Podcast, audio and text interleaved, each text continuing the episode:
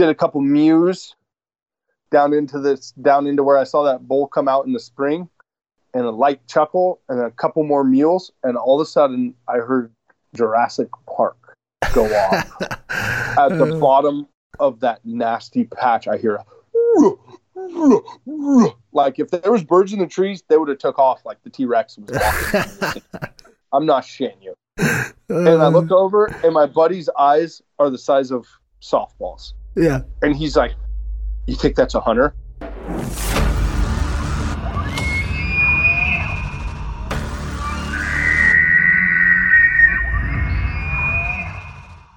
Welcome to the Elk Hunt podcast with myself, Cody Rich.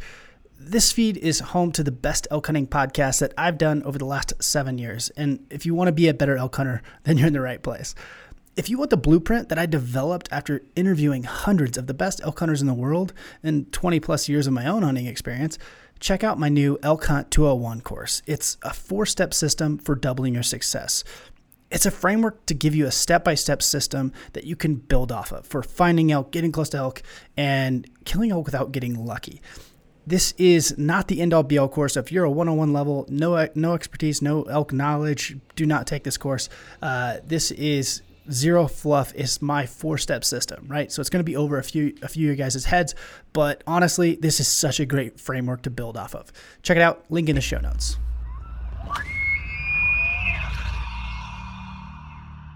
Uh, welcome to the podcast, man. Uh, we're gonna do a show. We're gonna talk about some elk hunting. You uh, got a pretty badass story about a crazy bull. Um, we're gonna tell that, uh, and then we're gonna see where it goes. Maybe uh, I don't know, talk some tactics, talk some uh, some hunting stuff. What do you think? Hell yeah, let's do it. Well, uh, introduce yourself. All right, man. Well, first, thanks for having me on. Really appreciate it. Uh, been listening to your show for feels like forever now, but a few years now anyway. And uh, Damn near man, it's an forever. honor. Yeah, it's an honor, man. Honestly, it is. I appreciate the hell out of it. Well, the first time I think the first time we met was three years ago. Was it two years ago at the Born and Raised live show? Yeah, it was two or three years ago now. Uh, Yeah, the with, first uh, one. Ray. Yeah. Yep. It was a good time, man. yeah. And you bailed on me uh, for the live show that we did for Raising Outdoors, but we we worked through that. We're still friends. It's okay. you know that Corona. I had to get my limes. Didn't have enough of them. That'll happen. uh, so no, Ray got to, and I've seen the I've seen the bowl, and so Ray and I got to talking after the live show, and uh, we were I don't know how it came up, but we were talking about your bull that you killed, uh, and the mass on that thing. Like we're gonna post pictures of this bull, but I just want to put it out there that it does not do this bull justice. Like what was the what did Ray tell me the mass measurement was? Fifty-seven inches. 57 inches of mass on is it like a Yeah. four point or five point Uh, three. oh re- really He's uh he's uh three. So, man, we're gonna dive right into it. So Sorry. he's a he's technically uh because I had him I had him officially scored, and not because not for your traditional reasons. I was just honestly really really curious. I mean, Yeah. you've seen the bowl. Uh, your your listeners will see the bowl at some point, so hopefully. But uh, I was just I wanted to know, man, like because there's no guessing this elk. This bull is Yeah. stupid. yeah you Um, couldn't field score this bull if you had to like i bet if you like you like put it out there like hey what's this bull score uh 0.0 people would get it right because it's like you said it's a three point with 57 inches of mass which is like Yeah, everything I love about Roosevelt's for the record. And this is why I love this story. Like old nasty Roosevelt's that live in a jungle are like that's I don't know, something special. Like just so cool. Just this like old nasty bull. But anyway, continue. Yeah, so he's technically, officially, he's a three by six. Uh, his devil tine is big enough that it counted as a deduction. Um, but he's a mainframe five with a crazy three. Uh, that's the best way to put it. Like a club three. Well, Yeah. he's he's a three point. He's like a, I guess, a giant, super thick spike with double eye guards. Yeah. Um, Dude, dude the so like the I went coolest the season, dude. Yeah, he's. I honestly, I, I did a euro initially, and then uh, just through opportunity before the show, I I ended up having him put into a pedestal mount. So Oh, really? to, oh yeah, so I get to drink my beer and just reminisce very happily. Dude, that's so still cool. an unreal feeling. Um, so I went into the season with, I guess, goals, uh, for lack of a better word, and I told myself, "Hey, I want to kill." There was three categories. Either I want a big five, excuse me, I want a six point, or I want a funky horned bull. And ironically enough, he he is all three like legitimately all three. He's a mainframe five. He's funky horned, and he's technically by score he's a six point. Uh, if you look at his official like his sheet on him, so it, I did. I almost it's unreal, right? Because I mean that was legitimately when me my little brother. He's my he's my best friend and my hunting partner. You know, when we were talking, I said, you know, that this is my personal goals for the season, and that's what I went in with: either a big five, a, a six, or a, a funky. Because I can't, dude. You know how it is, funky. Dude, funky Roosevelts are like the dream. Yeah, you Just, old, can't- gnarly, heavy, like nasty troll. like that's that's my dream. I don't care how many points it has. I don't care what it scores. Yeah, well, and that and exactly. Like, notice I didn't say a score there. Mm-mm. but like I was also taught, you know, temper your expectations. So when I went those three categories, I was pretty confident, like through hard work and grinding it out, like I'd be able to find one of the above. And it's just still unreal that I kind of I killed one that was all three. yeah. So got it done on that bull. Um, So let's Yeah, back up and like, was- did you ever see this bull? Like, what was what's the backstory? So this is going to sound like BS, but two and a half years ago now, I was listening to your podcast religiously, like consuming as much Wapiti Wednesday or elk related guests that you had on my way to work, at work. In, you know, I work in the construction field. So, like, that was what I was doing. And I, uh, two and a half, I got my ass kicked for years on these these elk. I'm hunting in the Cascade Range in Oregon, and I'm not sure if you're. I mean, I know you're an Oregon guy, but I don't know how much time you spent in the Cascades. It's a little bit of a different beast. Uh, the population density isn't great. The herds are not giant. I'm not saying that there's not people that know where they run, but like my herd runs in groups of like a bull with two or three cows, you know? Yeah. So they're a little bit tougher to locate. Trails, what a trail here looks like compared to like a trail in Eastern Oregon at the coast looks like, you would think that like, okay, the elk were here two years ago, Yeah. you know, like it's just not, it's not the same. So It's very low density hunting.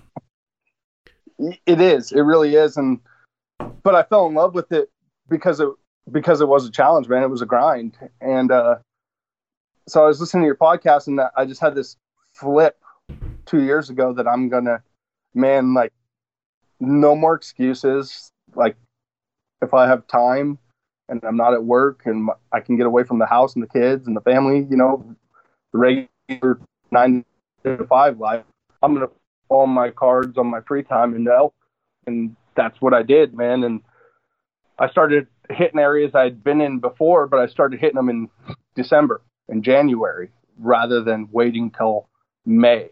You know what I mean? And uh, honestly, when I when I did that, I went and I hit this area and I was following tracks and I busted through some brush and I found this rub that was I don't know 12 and a half 13 foot tall Damn. on this tree.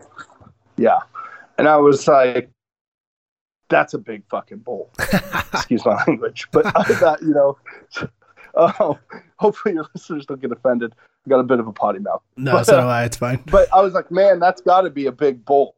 And so I started originally hunting him, man, on rubs. No lie. Um, I know you've heard stories, but Oh, dude, that works. that was what did it for me. I didn't even know.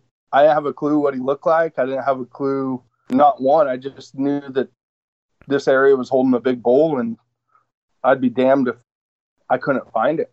Yeah. So that's where that that journey started. So I had I ever seen him? No. Um, not, not nothing like in the preceding seasons, if you will, that that uh was like I got to kill that one. Yeah. I just I just knew it was Holden. yeah. You know what I mean? So So you find a big Yeah, rub, you go back in there, you're like, okay, this is this is a good spot. It's holding elk. There's there's rubs. I mean, that's like I tell people that all the time. Like scout, scout, scout. Like people get confused about Roosevelt's because they can't glass them and they don't bugle outside the season. So like, well, I guess I just can't scout. Like if you know if you know pockets of isolation that have rubs in them, that's that equals elk. It's like pockets plus rubs equals elk in September. I don't care if they're there that day or not. Um, they they'll be there if there's you know good solid rubs. Right, but I mean like but then you got to learn the difference between like a rut rub and rub Yeah. and velvet. You know what I mean? When Totally. they're making their when they're shredding it when they're shredding those that velvet coat off and dude with a lot of hard work I've I've just been able to kind of learn to pinpoint that and ironically that that very first rub I found of him was uh well I guess of these bulls I won't say him because you never know um Yeah. But that that very first spot I found is where they were in their summer pattern Ah, and okay. uh so when I found that rub originally, I you know dropped the pin on onX, marked it, and then ironically, you'll get a kick out of this. It was one of those times where, you know, it just snowed out of nowhere. The weekend that I wanted, that I had the time to go up there, and in the break of the snow, I was like, "We're going and we're setting a camera in this fucking spot." no looking back. We're gonna. So me and my brother and my buddy went up there. We hiked up, I don't know, a couple miles up into this spot that I'd seen these rubs, and it took us an hour and a half walking circles because of all the snow to try to figure out where our pin was on on onX because it looked Yeah. entirely different when we went into the spot, and it was in a bedroom, right? But it, but it was just funny because we couldn't figure it out. And then finally we found a spot that we're like, okay, here's definitely looks like a corridor. Here's rubs on this tree. Here's a foot and a half of snow. Can't tell where the trails are. So good enough. Let's face the trail camera this way. Mhm. Right. And, and that's how we went about it. And we just, we left that trail camera up there and we forgot about it until honestly, I didn't check it until the weekend before season. I just let it sit. Oh And? I said it in Feb- yeah, and I said it in February, knowing that those elk are in there at some point because I'd seen the rubs, and it was a bedroom. So when I went back up there, and this is actually I don't like seriously, this is kind of funny because this all the last year's bowl leads into this, you know, funky Kong is what I call him, but this year's bowl and um, when I went in there last year, I told my brother I was like we got to go check that camera up top. And so we went in there in, what was that, the weekend of August 19th last year. And we pulled the camera and there was pictures of bulls growing like since they start, they showed up in May, early Yeah. May. And so we had all these different bulls in velvet kind of on a cycle, if you will. And so then it was kind of cool because I was able to piece together the information that I had consumed via, you know, your podcast, YouTube, talking to people like Jason and, you know, Ray and all these other guys. And I was able to kind of just piece all this information together. And then I was able to watch these bulls grow, you know, on camera and just start that. Uh, I guess I'm kind of a data nerd, like our, like our buddy Captain Nash, man you know? And so that's that's kind of how it all started. I just i did that and i pulled that camera and i went down and i had a in july i ha- on july 9th i had a six by seven in front of my camera and that was the only day he and he literally just walked through the frame and i had three pictures of him. And he was a big heavy six by seven. I mean i don't know scores i'm not going to speculate but he was a stud for you know Roosevelt. Yeah. And uh, I was like, oh my god. So me and my brother, you know, high on the horse here, we're coming down the mountain, humming and chirping and super happy. And then we were like driving down, and we remembered we had another camera lower, about three three or four miles lower as the crow as the crow flies, in a different spot, and we were like, "Oh shit, we need to check that camera. We haven't touched it since July." and so I was like, "Well." We pulled up, and I'm like, "Let's go pull that camera card and see what's on it." And uh, to back up a little bit, you know, going back to the hunt and rubs thing, I had found in February in this lower spot, I'd found along the edges of a swamp more rubs on this spot about four miles. And initially, when I found it, I was super excited. Like, I'm going to find these ever elusive Roosevelt elk sheds, you know, Yeah. like, oh, hell yeah. Nope, still haven't done that. But it was a good thought, dude. yeah, totally. but I mean, there was rubs in there that I'm like, okay. And so I explored the area, and then I found some more of those rubs that kind of met with the ones up top on size wise, you know, within a quarter mile of that. And I'm like, I think these might be the same bulls. So I kind of set up on that um, and just kind of played it. So I set a camera up, and it got nothing after two months. So I moved it and uh, moved it and forgot about it, type of thing. And then when we were driving down after seeing that six by seven on camera, me and my brother, this is in 2018, we were like, okay, we're gonna we're gonna go grab that card and see if nothing's on it. That can't, then that camera's either broken or because we were having a lot of trail camera issues. You know, you know Yeah. how that is. Oh, totally. You know, they decide when they want to take pictures, I guess Yeah, for sure. so so we went in there we went to go check these cameras and we started walking this road and i thought i heard hoofs and this is again the weekend before season and i'm like did you hear that my brother's like dude you know i can't hear shit like yeah, like i don't know and so ironically i was like i'd heard you know everybody had the whole battle before like they don't bugle in august bulls don't bugle they don't you can't call elk in and before september well the results are in and that determined that was determined to be a lie false. yeah, it's uh, not true.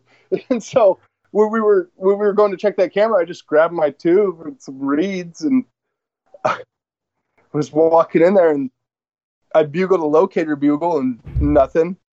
You know, I walked seventy five. Stop. My brother's looking at me like I'm an idiot, of course, you know, and I'm like, yeah, whatever. Blow a bugle again, and the woods around me explode oh, like- really? like I just interrupted a logging operation. oh, dude, there's crashing going on everywhere. Sounds like sounds like people on I five, dude. They just you know multi car collision or something. Just bang, boom, boom, and then I look up and keep, mind you, we hadn't seen an elk one in this area yet. Never. Outside of that, those trail cameras we just pulled, we'd never seen an elk there. We just we know the signs there, we know they're there, but we'd never seen them. And I look up, and there's a five point standing there, 25 yards from me, Oh, staring at me, like my direction. And I tell my little brother, I, lo- I whisper at him, I'm like, "Don't move. There's a bull elk right there."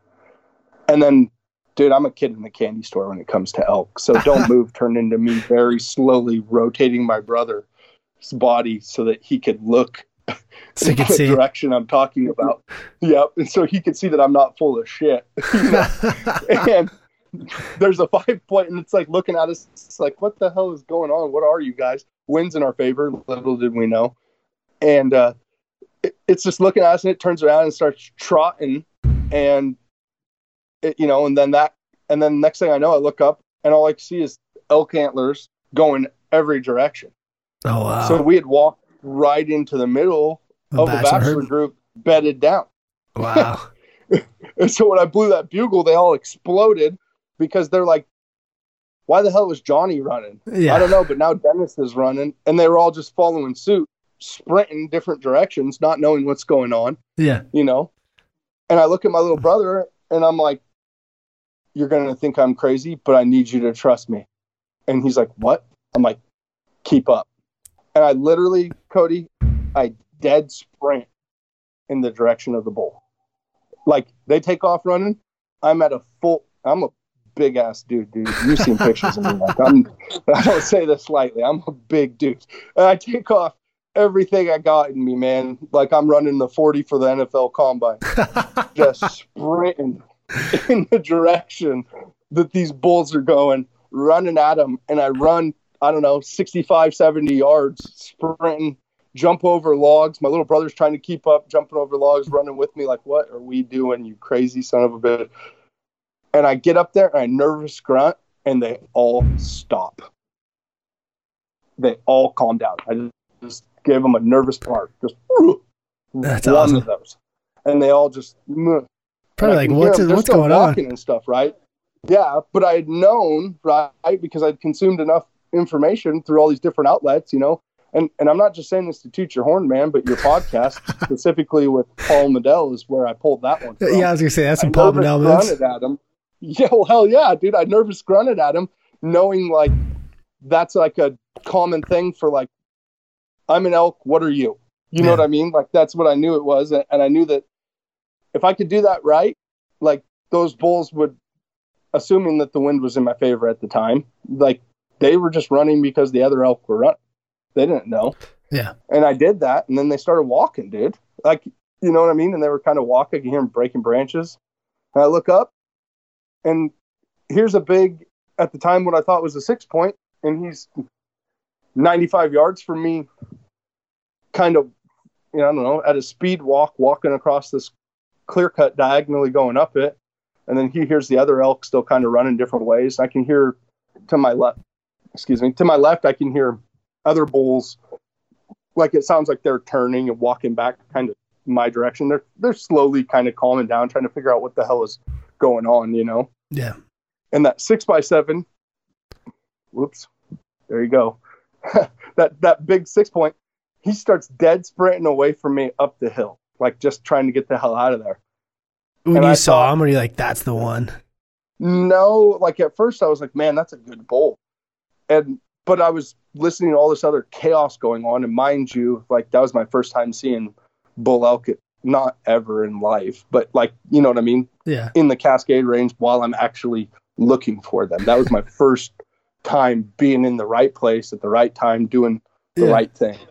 And, and so I'm like, like I'm hearing all this shit going on and branches breaking. I hear bulls walking to my left. I see that bull walking across. I'm looking at him and he takes off sprinting. And I'm like, well, like there was literally a 10 second period where I just thought to myself, like, what's the worst that can happen? Totally. like they're already running away. And so I lip bawl him. I challenge him. Dude, I can't make this shit up. That bull at 130 yards slid to a stop. Like you could see dirt coming up from his hooves. Really? Slid to a stop. Yep. Spun a 180 and started trotting straight at me. And I was like, Holy shit, it worked. no way. and I- just started going through a display. I just started going through a display sequence. Like I let him come my way for 20 seconds, and then I would start chuckling, and I'd stomp on brain and then I'd pick up a branch and break it against a tree and rake it on the tree, but then break it, and then Yeah. chuckle at him, and then scream at him again, and, and then he, he got to about I don't know 80 yards or so, and slowed his pace, and then I just kind of slowly walking to his shit, all puffed up coming straight in and he hit that 70 yard mark and he would not come any closer. And he, he got to there and then he just kind of started paralleling me. You know what I mean? Yeah. And all the meanwhile, like I'm still breaking branches and chuckling and and uh, stomping on shit and breaking on tree in the tree line 15 yards. And uh, all of a sudden, I'm looking at him in the binos and I see he's got a he's got a, a web four on top. I'm like, one, two, three, four, five, six. Josh, that's a six by seven. And he's like, what? Dude, no shit. The six by seven I just pulled camera pictures of, that was him. Oh, really? And I seen him, same, not same day, the same days I pulled the camera up top, I found him down low, four miles away. And so that kind of changed the game for me because it drew a for me. You know what I mean? Because and it I what? knew the dynamics now. It it drew a timeline. Okay. It kind of connected the dots on the timeline. So like I knew that on July 9th, that bull walked through my camera full velvet, full grown out. He just had it shredded. You know what I mean? Mhm. He hadn't rubbed his shit off. And then what was that? August 18th or 19th? I see him in person Yeah. and and he did that classic dominant you're not like i'm not coming any closer i should be able to see you Yep. i don't see you something something's not right and so i worked this and this situation lasted like 35 minutes cody I Of can't him, make of him at up. 70 and Of- just pacing. yep just just slowly kind of feeding off and on and paralleling me Yeah, you wanted to see him. and yep. Oh for sure. Knowing what i know now you know what i mean? At the Yeah. time i'm just like how do i take pictures of this shit? This is unreal. This is cool. You know like who would have thought? It's not even september. I just lip bawled this bull and he he turned around and ran 60 yards back at me at a Yeah. dead sprint and now he's paralleling me. Yeah. and so while all that was going on keep in mind there was four other bulls with him. And so all of a sudden i'm looking at him through my binos and you know insert heavy breathing. One of my binos goes foggy. I'm like what the what the hell is going on? And then i realized really quickly like oh shit. That's velvet. Oh, and Oh, wow. i pull my binos down. Here comes a five by six at 25 yards. And he walks up and he can't see me. And i'm sitting there and he walks up and he's just looking around and he starts like scraping at the ground with his hoof and he snorts at me and then he turns around because you know obviously i'm like don't move don't move in my mind telling myself don't Yeah. do shit like don't let him see you Just don't even and look he turns him. around and starts walking away, and, and I chuckle at him, and he spins right back around and comes back up again, and snorts again. Yeah. Like, and then all of a sudden I look up, and here comes a little four by five, and he's hanging out kind of behind that one, 30 yards off to the side of it, you know. And then here comes walking through the trees. Here comes another five. I'm like, and then that six by seven, he just kind of doing his thing over there, and that five point started meandering his way over there, and that, that I already had my hook set in elk, but that did it. That, That was the weekend. that was the moment. season. That was. I mean, I've already dude, before I'd ever killed an elk. I, I mean, like elk is always my jam. I don't know what it is. They're just the most magnificent thing in the world to me. You know. Yeah. But that moment when all that hard work, all that practicing bugling in the truck like an idiot at stoplights on the way in, in the crane, all sorts of shit. like all that, all of a sudden, paid off. Even Yeah. if it was for just that one moment. Yeah. None of it was now null and void. Yeah. You know, That's cool. and so, dude, it was unreal. And like that, obviously, it kind of that situation expired, and that's honestly not to sound like I'm not. I'm not an expert, Cody. Like I just know what works for me. No, I'm, I'm not an expert. Anybody who tells you they're an expert at calling elk is not an expert. It's it's it's uh I don't know if it's possible. Like even elk, like Paul Medel might be like somewhat expert, but like I'm definitely not an expert. But uh so fast forward, now you're like super hooked. Like I'm getting back in there. Uh how does it go down? Like So I got to rewind a little bit so that you appreciate this because it, it makes it makes complete sense. That exact same spot that all this went down is where I killed Funky this year. No way. I killed him. And so this is back Twenty- this is back in 2018. I didn't kill him in 18, but the, in No, 18 the- where that that yes, yes, Yeah. yes. That what I just told you about. That was 18. And so the next weekend I went back to that same spot and I know I'm backtracking a little bit here. I go in there a different way, puff my wind checker, winds in my favor. Hell yeah. I'm walking in there. I'm 10 minutes into my hunt and I chuckle three times, rake a tree, and I hear a giant branch snap. And I'm like, and that's off to my right. And I'm like, that's an elk. It's got to be. And then I hear them start raking. Perfect. Now we're in, those bulls are still here. Sweet. We're going to kill one of them. didn't know which one. We just were gonna. Yeah. And so that was on my right side, and so I shifted. My little brother was with me, and I was calling. So I said, "Get up there, knock an arrow." And I moved him 20 yards in front of me to my right. And while we were working to the right, we started hearing elk coming in. We started hearing other bulls coming in to the left on the other side of this patch. And, and the right side went quiet. And we were like, well, fuck, there's elk to the left. Let's go kill one of those. So to save you to some time, we go to the left and we go through the same thing, raking, chuckling, do that. And then they're raking and we work in. I end up shooting the five point that I killed in 18, uh, right on the left side of this patch. I end up shooting him at 42 yards and got him killed. And after I shot him, you want to talk about a gut wrenching feeling, man? I uh, I watched him and four other bulls standing on the horizon and couldn't tell which one was which.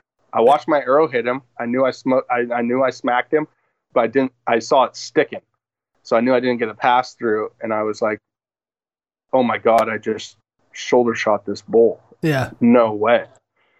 And so to fast forward a little bit there, like I was looking at him through binos at 120 yards. There's a little four by five at 60 yards raking, but we had an arrow in one. So I was like, Josh, I want to let you, I want to work up and shoot that bull, but we got one wounded. Like we need to play this out. So we pull off of it. Long story short, we end up tracking that bull. I got him single lung. I found my arrow 10 yards before I found him. It was the most painstaking three and a half, four hours of tracking blood through a clear cut that I knew he ran out of because I watched him run out of it, right? Like Yeah. I watched him run into the tall timber, but I there's four other bulls with him, so you can't just guess tracks at this point. You have to find the blood and Yeah. it was just gut wrenching and then I find that bull and dude, life life accomplishment checked. You know, I just killed a bull elk. That was Yeah. since I was a child, something. And then That's uh, amazing. Yeah, dude, I appreciate that. It was an incredible feeling. Like gives me chills even just thinking back on it right no, now. and, like I don't say that Um, half-heartedly. I do genuinely mean like that's amazing because No. I wish I could go back and and have a full appreciation for the first elk that I killed with a bow. Um, like I don't know. There's just like like when you were telling that story about kind of messing with those elk and calling them in or whatever, and you're like, that's that's the moment. I always talk about that moment, and you know, I, there's a few in my life where I wish I like if I could just show someone this, they would be so freaking hooked on elk hunting they wouldn't think about anything else.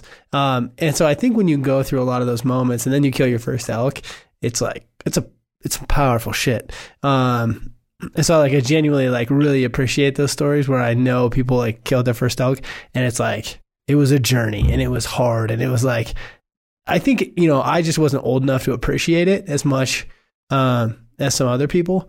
Uh, so I, I genuinely mean that when I say that's that's freaking awesome. You know, you kill your first bull. And I appreciate that. And the funny thing about that is, you know, this, and I'm not talking shit here, dude. I'm just telling you the truth. So it was- wasn't some big backcountry ordeal. It was just hunting the way we hunt, man. You Mhm. know, I always make jokes and say I'm a front country, but I mean, it's not in no disrespect. It's just in hunt elk where they're at. That's yeah, all I mean by that. Like, if you need to go 10 miles to hunt an elk and that's what gets you off, cool. yeah, But for sure. I like killing elk where they're at. And so, like for when you were saying like how you just said like the journey and the grind, and I know this is kind of backtracking on the funky thing, but dude, like that was four years for me of never seeing an elk during season. not not outside of those trail cameras pictures I had got him. I I mean I've seen elk. I'm not I'm not like I haven't ever seen a bull elk, so I don't know what they look like or this is Yeah, but like, dude, for four years, I'd been sniffed through a tree by a bull, like on the other, you know, reprod, and I'd been sniffed by a bull at freaking three yards, dude, like, and never got to see him, and just witnessed how quietly they can vanish, yeah, and like that was a four year get your ass kicked, don't give up. It finally paid off, you know, and so it was kind of a sombering moment. Seriously. Not just i mean death is serious to me you know in general but like like that was when you realize like the long game in life. And I- and i guess not just life but especially in hunting like did it how bad do you want it are you going to let it break you are you going to Yeah. let the mountain tell you you can't because there's multiple times i could have gave up and used and I don't mean this disrespectfully to wherever you hunt, just as a clarifier, because I know I can come across as a big angry black man. That's not true. I respect everybody's method, but like there were so many times I could have easily been like, fuck this, I'm going to Eastern Oregon, or fuck Yeah. this, I'm gonna go hunt the coast where the populations are better and the numbers are better and Yeah. the, the calling is better. But I just, dude, I, I couldn't be beat. I, I couldn't accept that. Yeah. You know what I mean? No, and that's like I totally get it, and like the whole fact, like I would never wish this upon anyone, but the the fact that the bull didn't go down right away and you had to like track it and all that, like I, I don't again don't wish that upon anyone, but I just know that feeling, and I know what it feels like to find a bull you've been looking for for even a couple hours, like any kind of doubt, like I know what that feels like, and then for that to be your first bull, and then for that to be your first bull after like getting your ass kicked in the Cascades for like four years, like oh dude, I can only imagine the amount of like adrenaline dump slash like emotional, like what the hell just happened? Like, holy shit, they do exist. Like all of that, dude. I, I, I get it. I get, I get what you're talking about. I guess, and to get this, so there's a little bit key factor here that I guess I forgot that is it's kind of funny. Keep in mind, this was first light opening weekend, Oh. opening day. Dang. So I shot my five point last year. What was it? August 24th it opened last year, 25th, 24th or 25th it opened last year. I shot it at 7:25 a.m. Holy cow. morning. Yeah. I didn't recover him until 11. I didn't find him. Yeah. So, dude, when you, when you, and I know you'll get this because you've talked about it with other people, but when you talk about like having people around you that are positive, my little brother, dude, I, yeah, he's my brother. I love him. But uh, man shit wise, like, I love that dude genuinely because when I was freaking out, and I'm not going to lie to you, when I watched the bull turn around, when I first saw those four, I was watching him and then he, he turned to the right and I saw my arrow still sticking out of him. I knew he was acting weird. I mean, obviously I hit him, but I knew like just the way his, his head posture was and stuff like that. Like I knew I got him good, but I wasn't sure that it wasn't just riding in a shoulder blade. And I go up to where I thought I shot him and I was off by like 30 yards. You know how it is looking. And keep in mind, I'm not hunting with anybody that's done this shit. I'm just me and my little brother. Yeah. Like, and neither of us at this point had killed an elk. So this is all us learning, you know? Just making it up as you go. And there's no blood and there's this and that. And I'm instantly cussing myself. Like, not because I think I'm a piece of shit, but because the last thing I ever want is to hurt an like to wound one. Like Yeah. that is not my game at all. And like, so I start thinking I should have shot more. I shouldn't have took that specific shot. Blah blah blah. Right? And no blood. Oh, I hit him in the shoulder. And my little brother looked at me, and I can't make this shit up. He said, "Quit being a fucking negative Nancy, dude." We're gonna find him. It's gonna be okay. Let's trust your gut on this. Let's sit the hour and a half and let him run and let him die. Like, let's let's just wait it out. And so, when you talk about like having people around you that like are positive, like even when it's rough, Mhm. that was my little brother was my rock in that moment because I freaked out. Like, I just fucked up the opportunity I've been hunting for four years Yeah. and watched it run off into the into the tall timber in Yeah. fern fern gully. you know, Fern Gully. I just watched it run off, knowing an arrow's in it, not knowing if it's dead, and Yeah. I just thought, oh my god, like I should have took this shit more serious. You know what I mean? Oh, totally. Dude, yeah. I I know, and I, I think most people listen to this know. But if you, I mean, if you've never been in that moment, you don't even know who you are, and not in the like a weird way, but like you don't know who you're about to be when when this all goes through, and you're like, you thought you were confident, you thought you were like, I got this, and like. It's taken like I don't take a lot of shots, and like when I was younger, I took shots, and then I did that where I like felt like just melted my soul and would look for elk or whatever. And god dang, that'll change you. Like, I just do not wish that on anyone. Like, even to this day, I can make a perfect shot. If I don't see the bull fall in place, my gut hits the bot or my heart hits the bottom of my gut and I just like, it sinks, dude. And it's like, it's gone. It's gone forever. You're like, give me a perfect shot. And like, I'm so bad. Like, I just like, oh God, you know, like, it's just like I'm walking on pins and needles looking for blood and like, just so paranoid. But I mean, I get it. I just, man, it's, it's a weird emotion. That's for sure. Yeah. So then, you know, to kind of wrap the, I call that bull Clyde. Um, my grand, my grandfather on my dad's side had died that the year before, and he was a "Are you going to quit?" persistence type of guy, yeah. if you will. He was harder on me, but in the in the best ways. Like when I first started the crane thing, and I told him I was traveling and doing that, uh, he said, "You know, is this going to stick, or are you going to quit this job too? You know, are you going to switch this too?" Yeah. And so, like the hard ass. For, yeah, the hard ass, but he loved you. He just was real, you know. And, yeah. And uh, so I call him Clyde. I called him Percy for a little bit for persistence, but I, I call him Clyde in honor of my grandpa, man, because my first bull, because that's what it was. It was get your ass kicked, get fall down three thousand times, and you finally stand up for that one moment. And dude, I found him three quarters of a mile. I ended up killing him. Single lung is where I hit him. Got enough penetration that it, it killed him with that that uh, single lung, and he died in the middle. You'll appreciate this of a ten foot circle of maple vine. That's where he expired. Of course. And so me and my brother, we get in there, we find him, we try to move him, and we're I'm like, okay, grab that antler, I'll grab this one, let's slide him and turn him. Yeah, that's not. Happening. And I go to jerk on him, and he doesn't move. I'm like, I guess we'll just gutless cut him up right here. Yeah.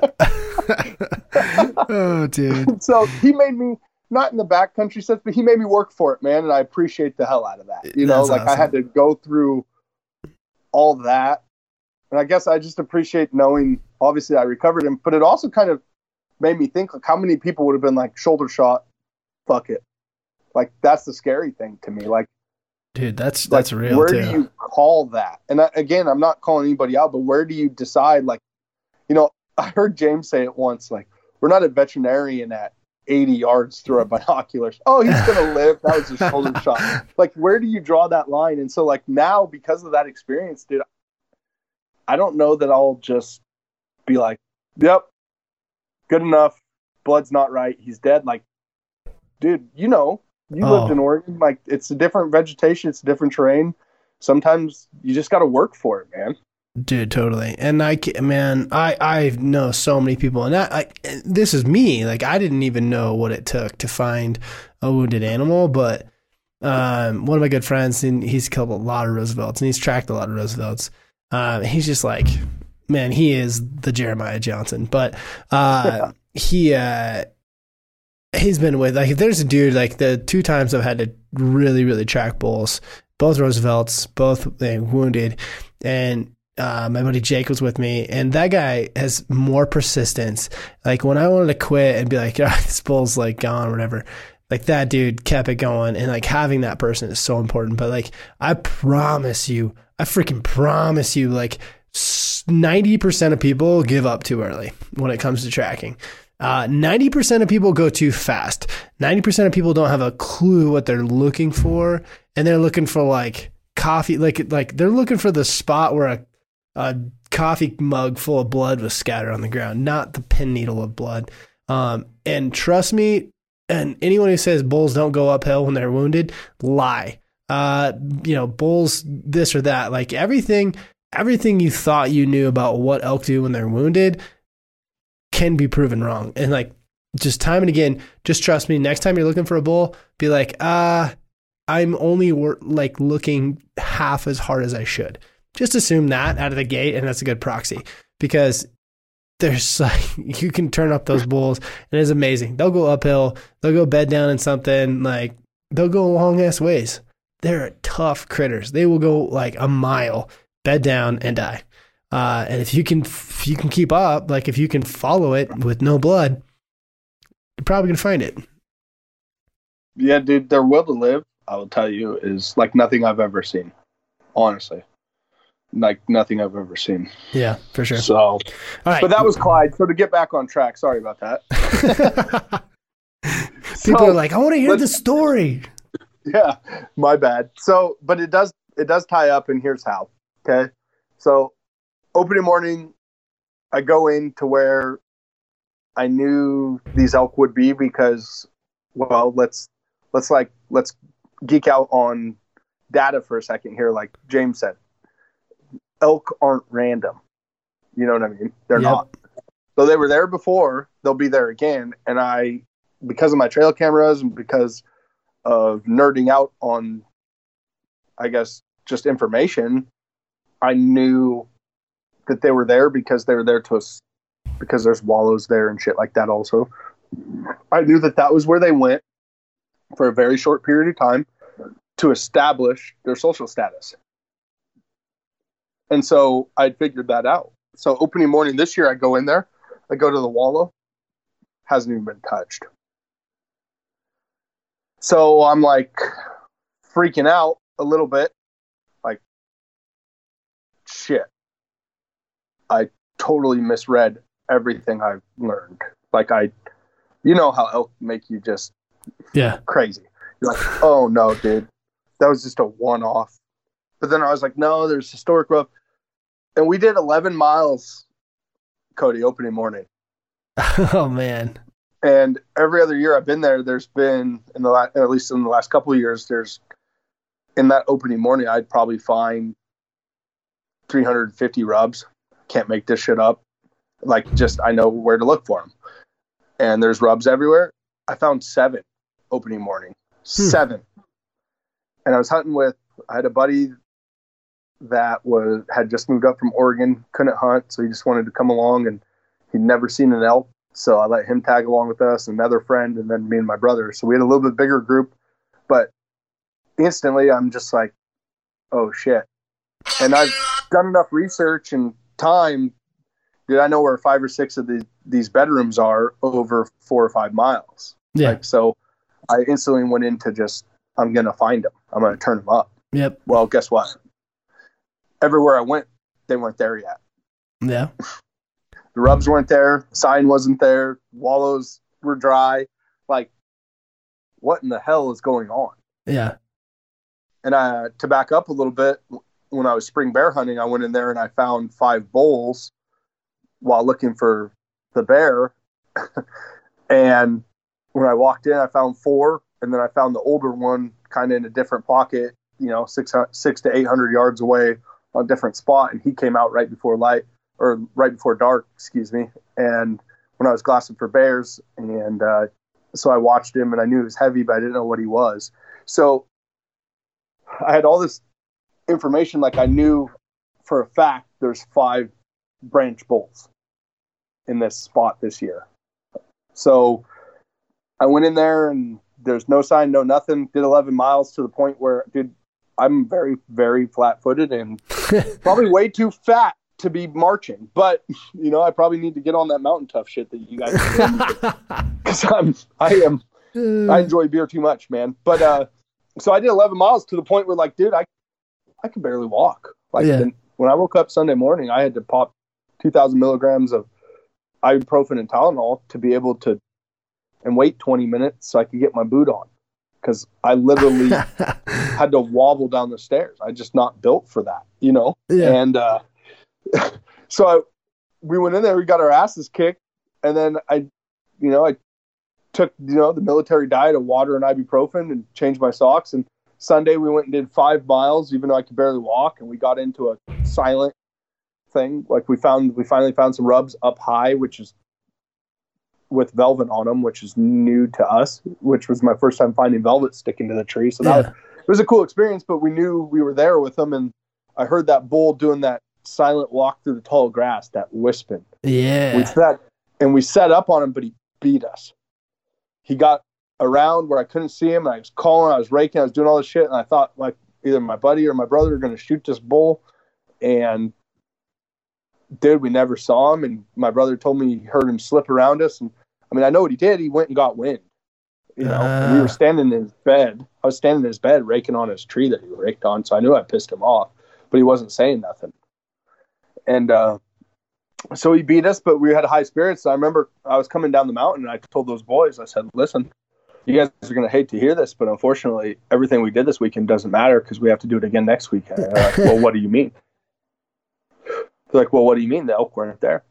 I said, well, the data that we have shows that those elk are there for two weeks, and if we're not there, if we happen to be a week early, then they're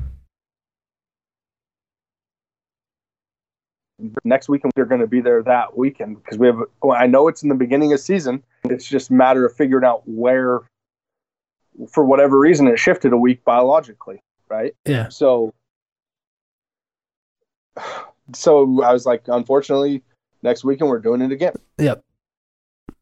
so friday night i wanted to go temp check it because i wanted to make sure you know i work all week. I didn't get to hunt the week. So friday night i go out there with my buddy and my brother's driving up and he didn't make it. So i just told him meet me at the house. I'll go temp check this. I go in and i check that wallow looks like a 4Runner went through it.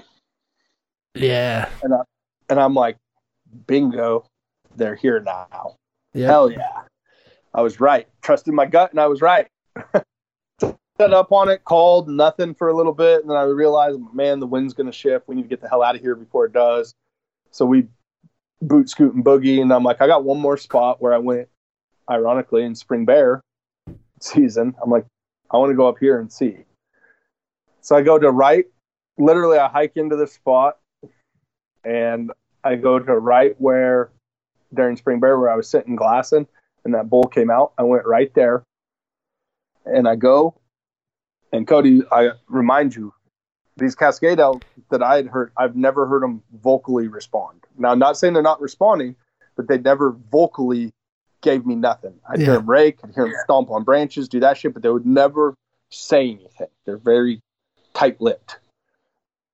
And i did a couple mews down into this down into where i saw that bull come out in the spring.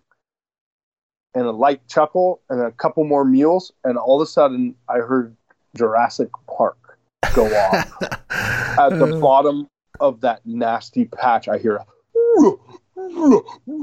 like if there was birds in the trees they would have took off like the t-rex was walking i'm not shitting you.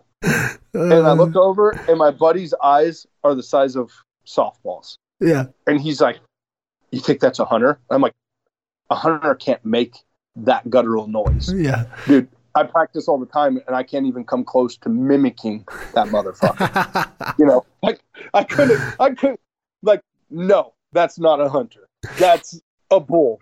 And so i start raking on the tree and i i and uh and just out of habit when he had done that within 10 seconds dude i came right over the top of him with a scream and then chuckles and he was silent. But then i could hear him walking and breaking stuff. I could hear him start to rake on trees and i'd scream and chuckle and nothing. Cow call at him a couple more times. And then again.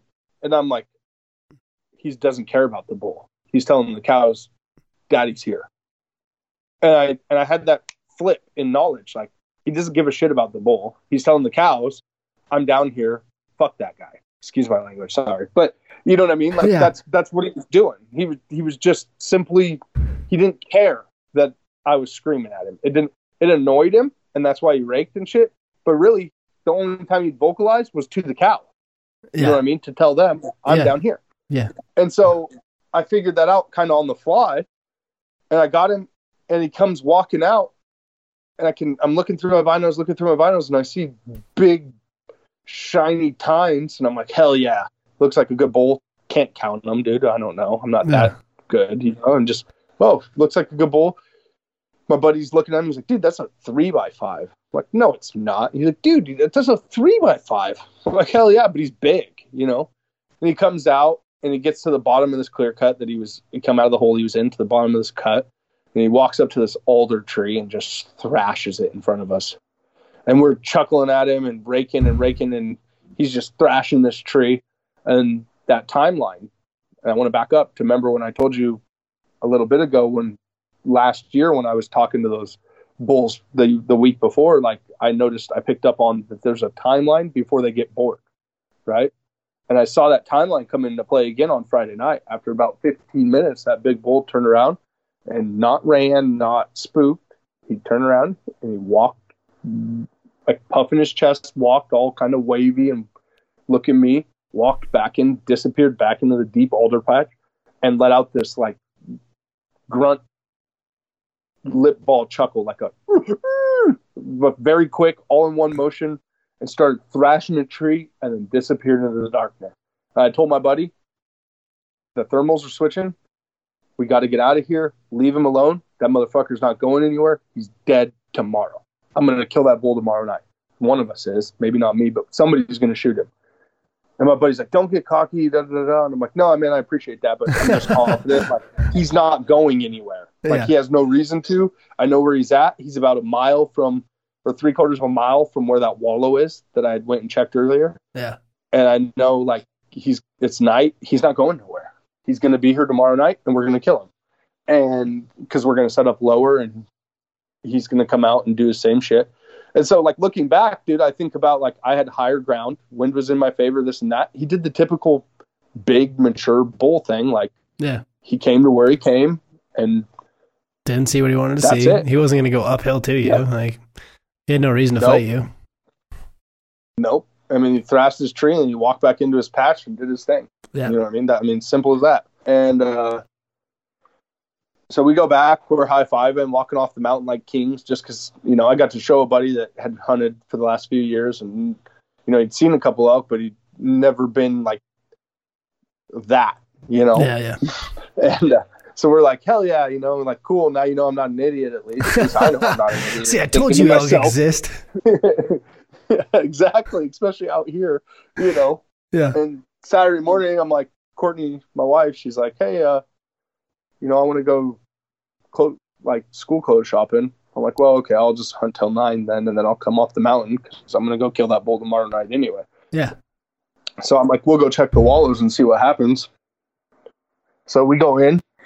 I walk to the exact spot in 2018 that I went when I started raking on the tree and chuckling that those uh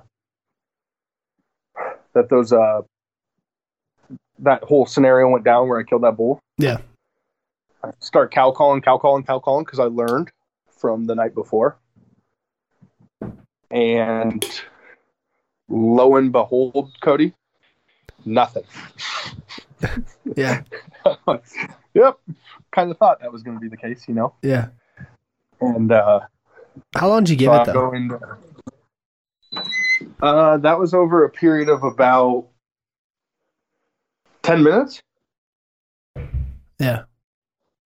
I wonder if you would have given it like 45 or an hour. Like, I, I bet that bowl would have showed up. Maybe. Right. I go in there, cow call, I don't know, 35 times, split up, couple of minutes, couple of chuckles. Not a peep. Year before, branches are breaking, shit's going on, nothing. And I'm like, I'm just at that point sitting there, like looking, my brother and them are standing behind me, and I'm still cow call a couple more times. I'm sitting there chewing on my Phelps reed, and I'm like, thinking to myself, like, well, we know hopefully he's there tonight. You know what I mean? Yeah. I know he's gonna be there. Yeah, but a And so- of is like, man, I hope he didn't leave. yeah, a little bit, right? Because like, oh shit. Because dude, I got this timeline down to where they're there for three days and then they're gone, Yeah. and then the and that's for two weeks, and then they go to a place that I haven't figured out yet, and I've spent a ton of time, but I just don't know where they go. Yeah. and I've I can't tell you how much time I spent. So part of me is like, there's no way I missed this because timeline wise, they're going to be here for two weeks because I have the data. Like, I have this all chalked out. But for whatever reason, they're not there this morning. So I cow call a couple more times, and I hear what sounds like a deer walking, break a branch, very faint. tick. You know what I mean? Yep. And I look at my brother, the, you know, the one that can't hear worth a shit, and I'm like, Did you Did hear you that? and he's like, I did. And I'm like, that might be a deer. And then I hear crack. And I'm like, dude, because of last year, I treat every branch breaking like it's an elk. Like I treat it like we're there, we're with them. That's just that's how I hunt now. And and you know very very much so like I do, there's a huge difference between a branch breaking and an elk branch breaking Yeah. when they're walking. And so I hear that branch break, that loud one, and I'm like, there they are. There he is. I don't know what elk. I just know we're going to kill a elk, right?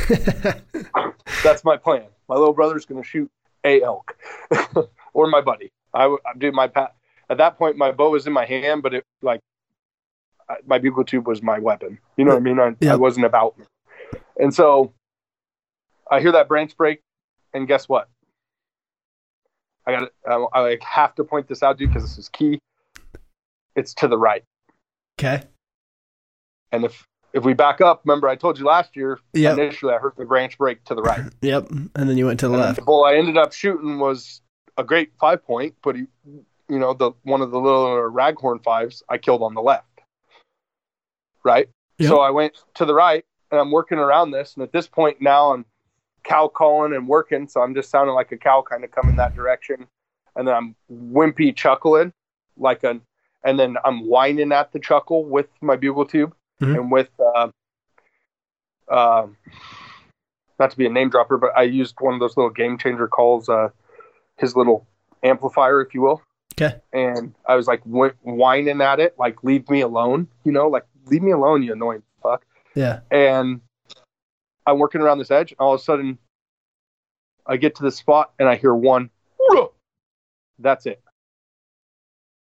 And my little brother, keep in mind, all these years he's been tagging along, whether hunting or just being there. He's never heard him make a sound ever. He's never heard an elk bugle. So that was his very first thing. And I look at him and he just nods at me like, oh, hell yeah. Game on. yeah. And he's looking at me, my little brother is. and and dude, where that where that that chuckle came from or that that bark, if you will, is 50 yards. I mean, it was right in front of us in the bushes. And I told my brother, nock an arrow, that motherfucker's going to stick his head out at us coming through these bushes. Yeah. Like, because we learned, I mean, we're, I guess we're quick learners. Like with these Cascade Roosevelt, when, when we're, when we're hunting these guys, like when, when they make a noise where they respond to you, you're there. It's not like your traditional Eastern Oregon, like run and gun shit. Like Yeah. I don't, you don't get to do the 50 yards behind the collar thing. Like you're in them. When they make a noise, they're there Yeah. now, not going to be there now. And so when that when he did that chuckle for or grunt, whatever you want to call it, dude, he was there. And I was like, oh shit, this is getting real. I hope we don't shoot him 12 yards frontal coming through the bushes. Yeah. Like that's what I was thinking. Like hopefully, because I don't want to repeat it last year you know and so and then i can hear him walking and i'm like where the hell is he? And i'm walking along the edge of this swampy area. It's not a swamp but this particular spot is like a you know where the It's just kind of near the wallows. Yeah like where the water like what do you call that? Where the water comes out of the ground like a Seep. natural yeah like a seep. And so it's you know got your skunk cabbage just to paint a picture for you alder Yeah. trees and nastiness. And we're working along the edge of it and i can hear him walking and i'm like okay he's not coming to us he's kind of walking away from us puffing my wind checker like like a smoker at this point you know like you know Yeah. and I'm like, well, the wind's good. Like, we're good, you know? And I hop up on this log and I jump down and I land right in the middle of the skunk cabbage spot that's not solid and I start sinking. and my little brother hops up on the log behind me and I'm like sitting there, like slowly sinking, looking for this bull, trying not to make any sudden movements, but like thinking in my head, like I have 30 seconds before I'm at my calves. You know what I mean? Yeah. and and my little brother tells me gives me the horn sign like you know the hold your hand over your head thing Yeah. and points and there's that bull raking a tree 60 yards in front of me off to the side and i'm like or i can well at this time i didn't see him i could just see the tree moving Yeah. and i'm like oh yeah here we go and the wallow's right in front of us if we can hopscotch through the skunk cabbage patch without sinking to our knees in the middle of doing it right so there's a little bit of crossfit to get there you know it's like playing hot lava when you were a kid you know exactly what i'm oh, talking about. oh, for sure. You're like, I hope this is the right step and this doesn't ruin this whole hunt. Yeah. so we're doing that. And my buddy, all of a sudden, I feel this like aggressive tap on my shoulder. And I'm like, turn around and look. And my buddy's like, he's like, I hear there's elk over here to the left. I hear noises. They're coming from the left. And me and my brother look at him and we just shake our head no. And let me tell you why we shook our head no. Last year in 18, when we heard noises to the left, Cody, we hunted him and we killed one. But it was the raghorn. Yep. And that noise on the right, I can only assume was my six by seven. Yep. You know what I mean? I can only assume. I can't say that that's fact, but I can only assume Yeah. that's what it was. Yeah. And based off data, we were halfway there. We heard him raking. We knew he was walking. We know there's an elk right here. We can't see him yet, but Yeah. we know he's right here. Stick to the game plan. me and my brother looked at him and we're like, "Fuck the elk on the left." like they they beat us. They tricked us last year with that shit, dude. We're not Yeah. doing it. and so we come hopping along, you know, hot laving across the little skunk cabbage patch there, you know, the, the 15, 20 yards, whatever it was. Seems like a mile when you're trying not to blow your cover, but, you know, 15, 20 yards it was. And we get there and we look up and I see this bull just shredding this tree at that, that 55, 60 yard mark.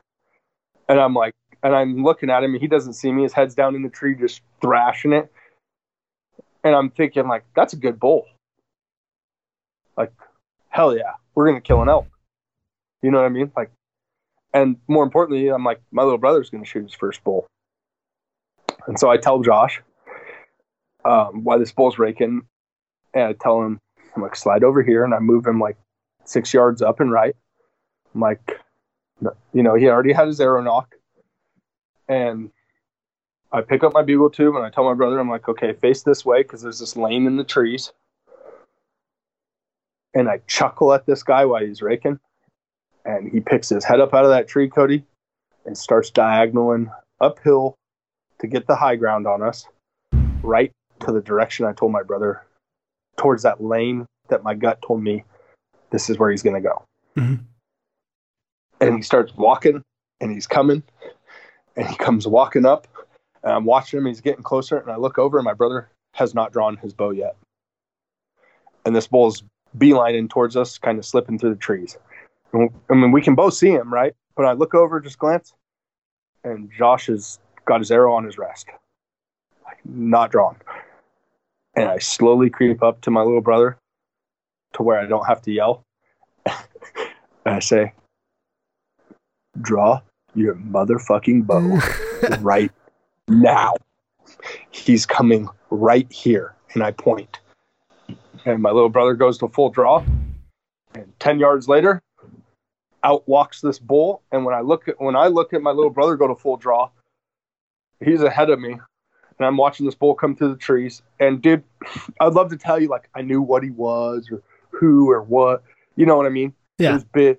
I just saw dark black antlers and bright white tips in a big frame, and I was like, "That's a big fucking bull" in my head, and drew back with the intention my brother's going to shoot him, and if he doesn't fall over, I'm going to try to put him down so my brother killed. You know, so we don't Yeah. have to go through last.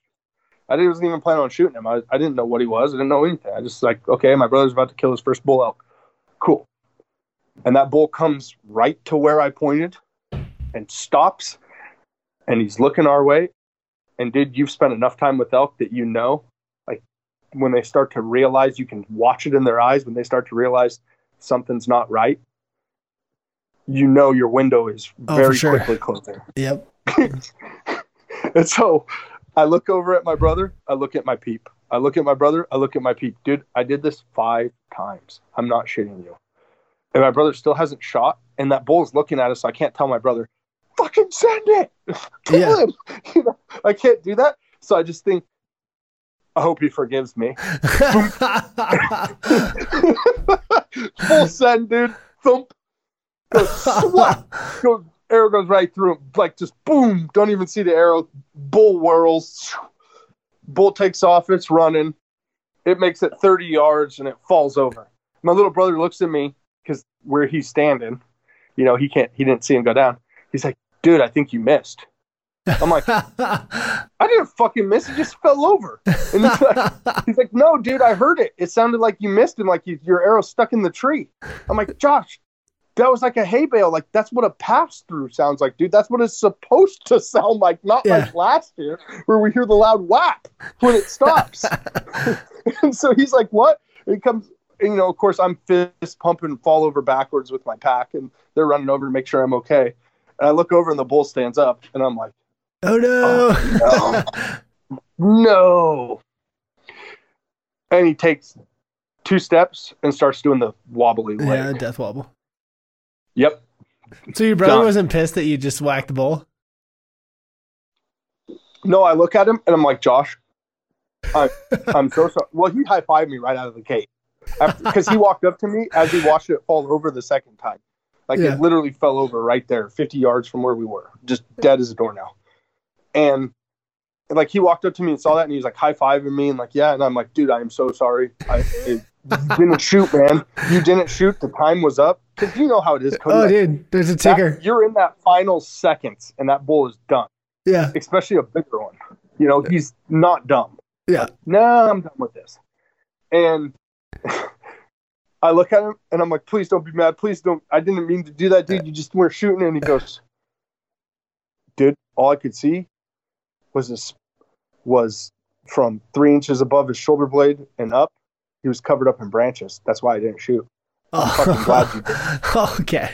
That's the difference five yards makes, dude, Oh yeah, on setup. I mean, you would never know that, right? Because yeah, in my mind, I'm like, dude, I hope I did not just shoot this bull out from under my brother because he's got a conscientious objector or something. you Yeah, know, yeah. like because he wouldn't shoot. Last year, same thing, dude. I tried to get him to shoot that bull.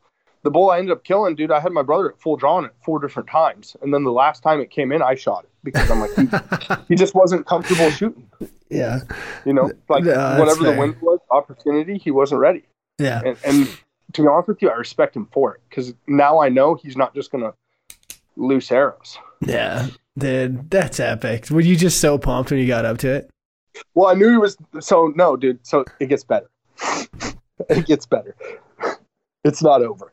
So that bull drops. I know he's dead. I, I mean now, and then we look at each other laughing, and we're like, "Let's give him ten minutes. Let's not let him get up again. Let's just give him ten minutes. Let's go find my arrow." So we're like walking around looking for my arrow, trying to like go into where I shot him. Can't find my arrow. Looking around, and I look up, and there's a six point walking. And I'm like, at first I'm like, you motherfucker. Because I thought, like, I thought he got up again. You know I mean? I'm like, oh no. What an idiot. Why am I looking for my arrow? yeah, And then it quickly, and you know, it, that seems like five minutes, but that was really like three seconds in my mind. yeah. And then I realized, like, that's a different bull. and then I'm watching that bull, and here comes a four point, a four by four bull right behind him, 20 yards behind him, walking. And they're walking up, kind of like, what the hell is going on? Yeah. And I tell my brother, I'm like, nock an arrow, we're doubling up. I tell my other buddy, if we can pull a triple, let's pull a triple. Dude. I I've never seen anything like it, but let's we're gonna try it. You know what I mean? There's two bulls right there. I got a bull down. I don't know exactly where he is or what he looks like, but I know he, I watched him fall over. He hasn't got up, and there's two different bull elk right there, and they're walking our way, and they're like kind of like, what the hell is going on? Because they heard all the commotion, Mhm. you know. And I tell my brother, nock an arrow. You go that way. I look at my buddy. I'm like, go that way, and I said, go now. And so, dude, one thing I don't think people understand is aggressive Yes. like you don't know aggressive till you know how to be aggressive and sometimes that's very unorthodox for sure. Sometimes it's not so my brother dude yeah and so like my brother he knew when i said go now it means i don't need you to be a ninja get to where i told you to go Yeah. now and so he takes off. My other buddy hasn't hunted with me enough. He was more methodical and i guess he didn't grasp like go now means go. He tried to slip and stick so i anyway i see these bulls and they walk up. They're like looking at like walking our direction a little bit very cautiously. I throw my reed back in my mouth and i cow call at them three times and they start walking faster and coming my way. And I'm like, no, no, no, no, no. like, uh uh and Yeah. so, and then I, my brother's slipping through the trees trying to get closer to the edge of the cut where they're at. You know, we're probably 80 yards from them. And that five by six is what it ended up being. Uh, he's looking at my brother. Like I see his ears turn and like he's looking for my brother coming through the timber and like, what the hell is going on over there? And so I tell my brother, or I, I just make a decision. Time to, again, what's the worst that happens, right? Yeah. It doesn't work. Lesson learned. I start walking straight at them, chuckling. And then I'd cow call, and then I would chuckle, and I walk straight at him, and he starts looking at me, and I'm walking right to it. Huh. That bull walks up, and I didn't know it at the time, but he walked right up to my dead bull and smelled him, and then started looking around and was like, What is going on? What? So I get, yeah. And so these bulls are 40 yards off the timber, 50 yards, excuse me, off the timber. And I get them to stay. I get all the way to the edge of the timber with all this going on after this bull just smelled my dead bull. And I get there and I look at my little brother and he's off to the right of me 15 yards or so and he's looking through his rangefinder and looking at these bulls. I'm like, okay, he's there. And I'm like chuckling at this bull, trying to get him to come. And that bull's just kind of like looking like, what in the hell is going on? And I look at my buddy and he's 25 yards behind me, still slipping through the thing. And I'm like, like, mm, you idiot. He's not an idiot, but you know what I mean? Like, Yeah. Dang it. Missed Dude. it. oh, no, no, no, no. Like, you're like, shit, you know? Yeah. And, and so I'm like looking at my buddy, like telling him, like mouthing at him, dumb mother effer. By the way, we have a, like Ray, we have a 10 minutes before, 10 minutes after. Nothing. You can't hold that against me, buddy. Yeah. I'm like mouthing at him, like, you fucking get up here now. Fucking run. I, I didn't say crawl, get up here, like Yeah. now. And I'm looking at him mouthing all this stuff, and I hear a bow go off. Boonk. And the elk whirl. And I look over, and my little brother, he missed. Ah. Missed. And then we played with those bulls. They didn't go but 15 yards. We played with them for another 10 minutes. I ended up having to call the dogs off of them. But guys, we have a dead elk right here somewhere, 20 yards in front of us. Can't see him because everything's waist high, but he's right here. Like, they'll be back. Let him go. Let him go. So I called the dogs off. And uh, long story short, my brother's rangefinder was, was reading like 170 yards. And he's like, that's like 40 yards. That's not right. His battery Yeah. was low or some shit. It was reading the light wrong. I don't know. And so he shot it for just instinctually shot it for 40 and he went right under it. It's 50. Ah. yeah. Dang And it. so- Almost doubled up. Dude, so close. So close. And so we get, I go walking up and these bulls are still 90 yards off of us, like looking at us. And we're, they can see us now, but they're just like trying to figure out why the dead elk isn't coming with them. you know what I mean? yeah. like, what is going on? And so I walk up and I'm like, hey, Josh, can you see my bull? And he's like, no. I'm like, damn it. And I'm like, I know he's in here. Some, and my brother's like, but I can see a big ass antler laying against the log over there. I'm like, are you sure it's not a stick? And he's like, oh, I'm sure. And I walk five yards to my right and I look over and I see branch antler leaned against a log. It's big. I'm like, oh, yeah. Oh, my God. Come walking up, pull it out of the dirt. It's the bull from the night before. It's that five by three. yeah. That's crazy. Just n- no idea. No idea. None, none idea. But so get this, dude. You want to know the timeline? That Yeah. bull shot fired, 6:42 a.m. Really? Yes, sir. That's crazy. If you're not drinking whiskey before 8 a.m., you're not. Oh, dude, that's crazy. but Man. that guy went down in sight. You know, 30 yards probably as not as the crow flies, but he probably went like 37 yards or so. Something just real, yeah. just tipped over dead, dude. I mean, and that was such a relief. And Dude. that's, dude, that's funky. Yeah, dude, that's cool. That's so cool, man. That's uh, what an experience. What like a whole journey. If you could go back, and we kind of got to wrap it up, but like if you could go back, like what's one piece of advice that you would give yourself, you know, pre-success, like going back and like, okay, what were you doing wrong in those years that kind of came to fruition, or I guess and maybe you learned, and like this is what kind of brought it all together. There's two things that come to mind. Wind being number one. Before I never cared about wind. I just always assumed maybe I'll get lucky or this or that. Or yeah, sure, Yeah. I carried a wind checker, but I didn't use it. Wind is everything. They smell you, it's over. They see you, they hear you. I mean, dude, the story I just told you, that's proof. Doesn't matter. Yeah, But they smell you, it's over. game over. The other piece of advice, dude, don't give up.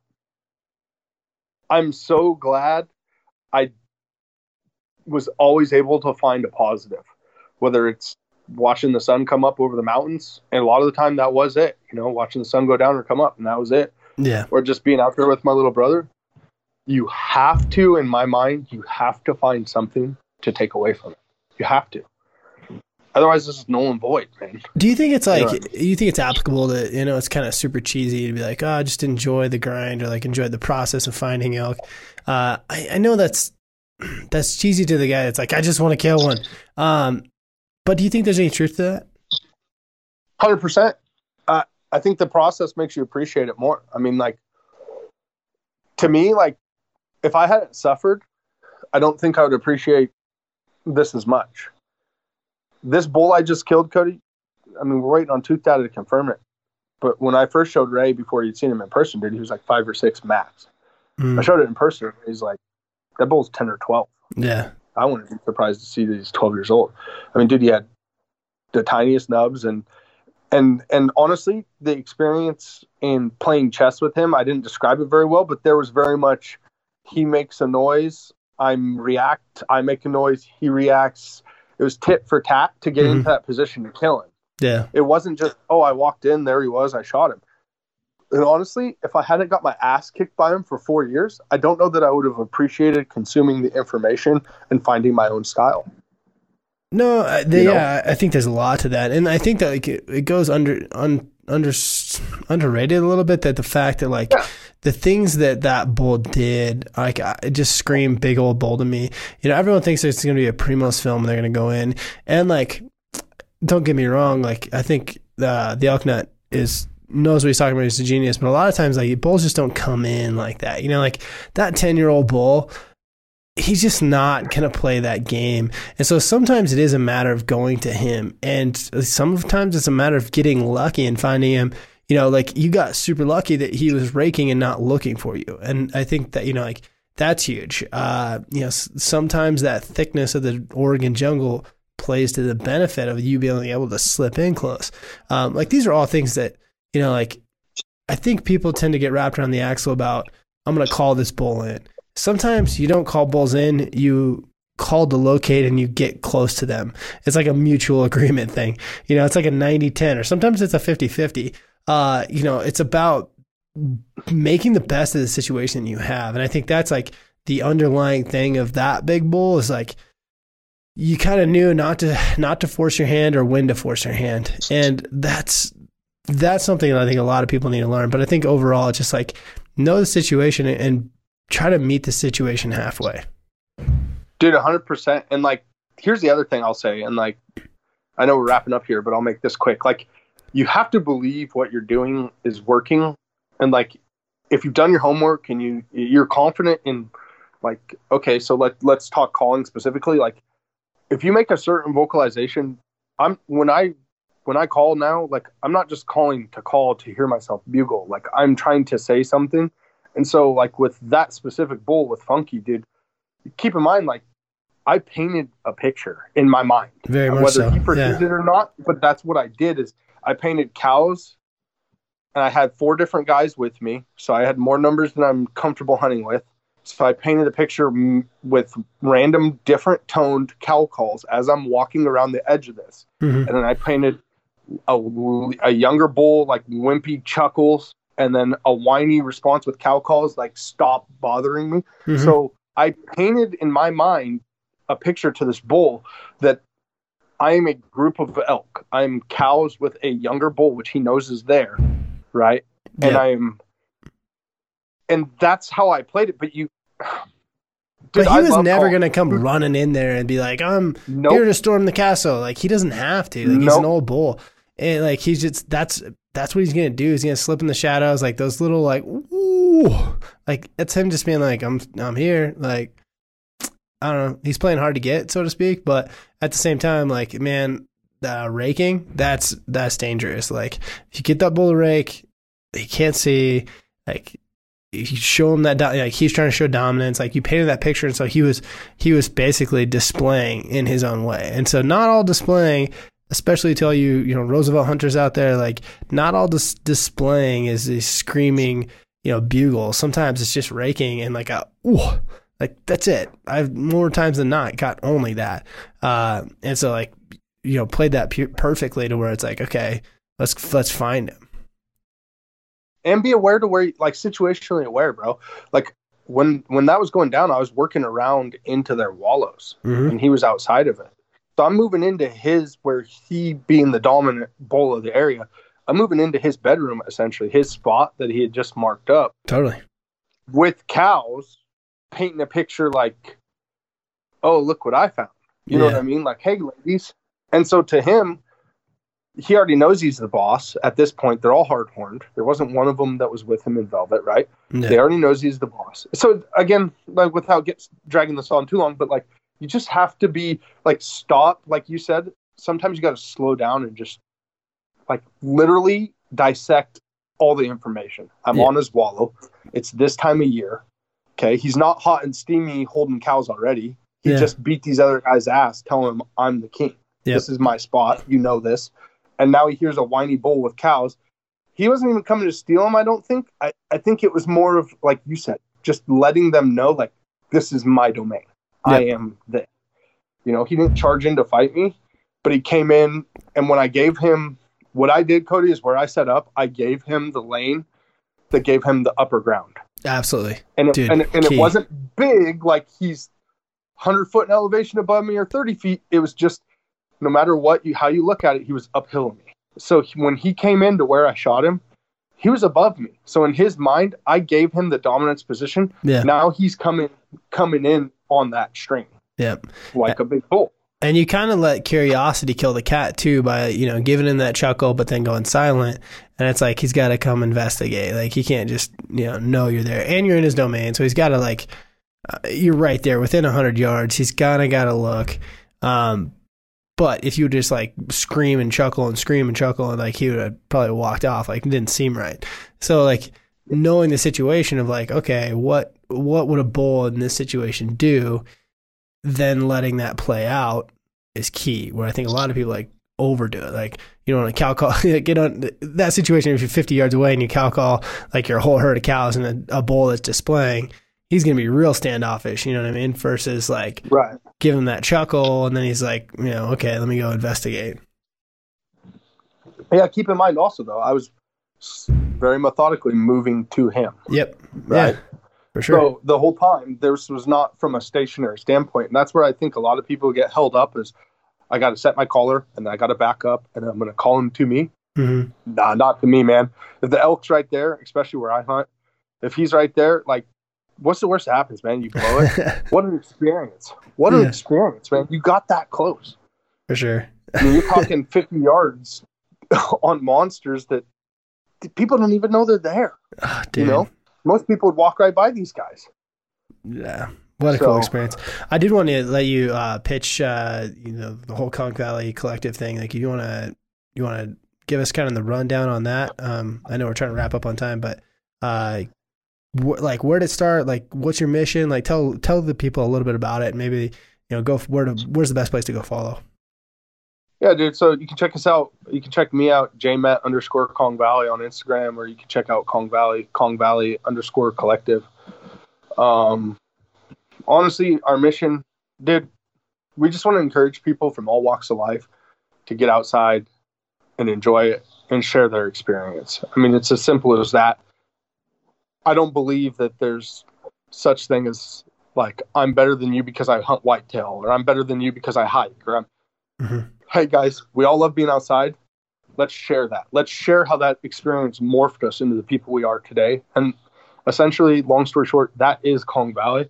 It's a movement of people that are sick of seeing the normal, right? It's a movement of people that care to pass this on to their kids. I got guys from and girls from across the country, man. They, I got whitetail hunters, I got mule deer killers, dude. I got gator slayers, I got bass fish.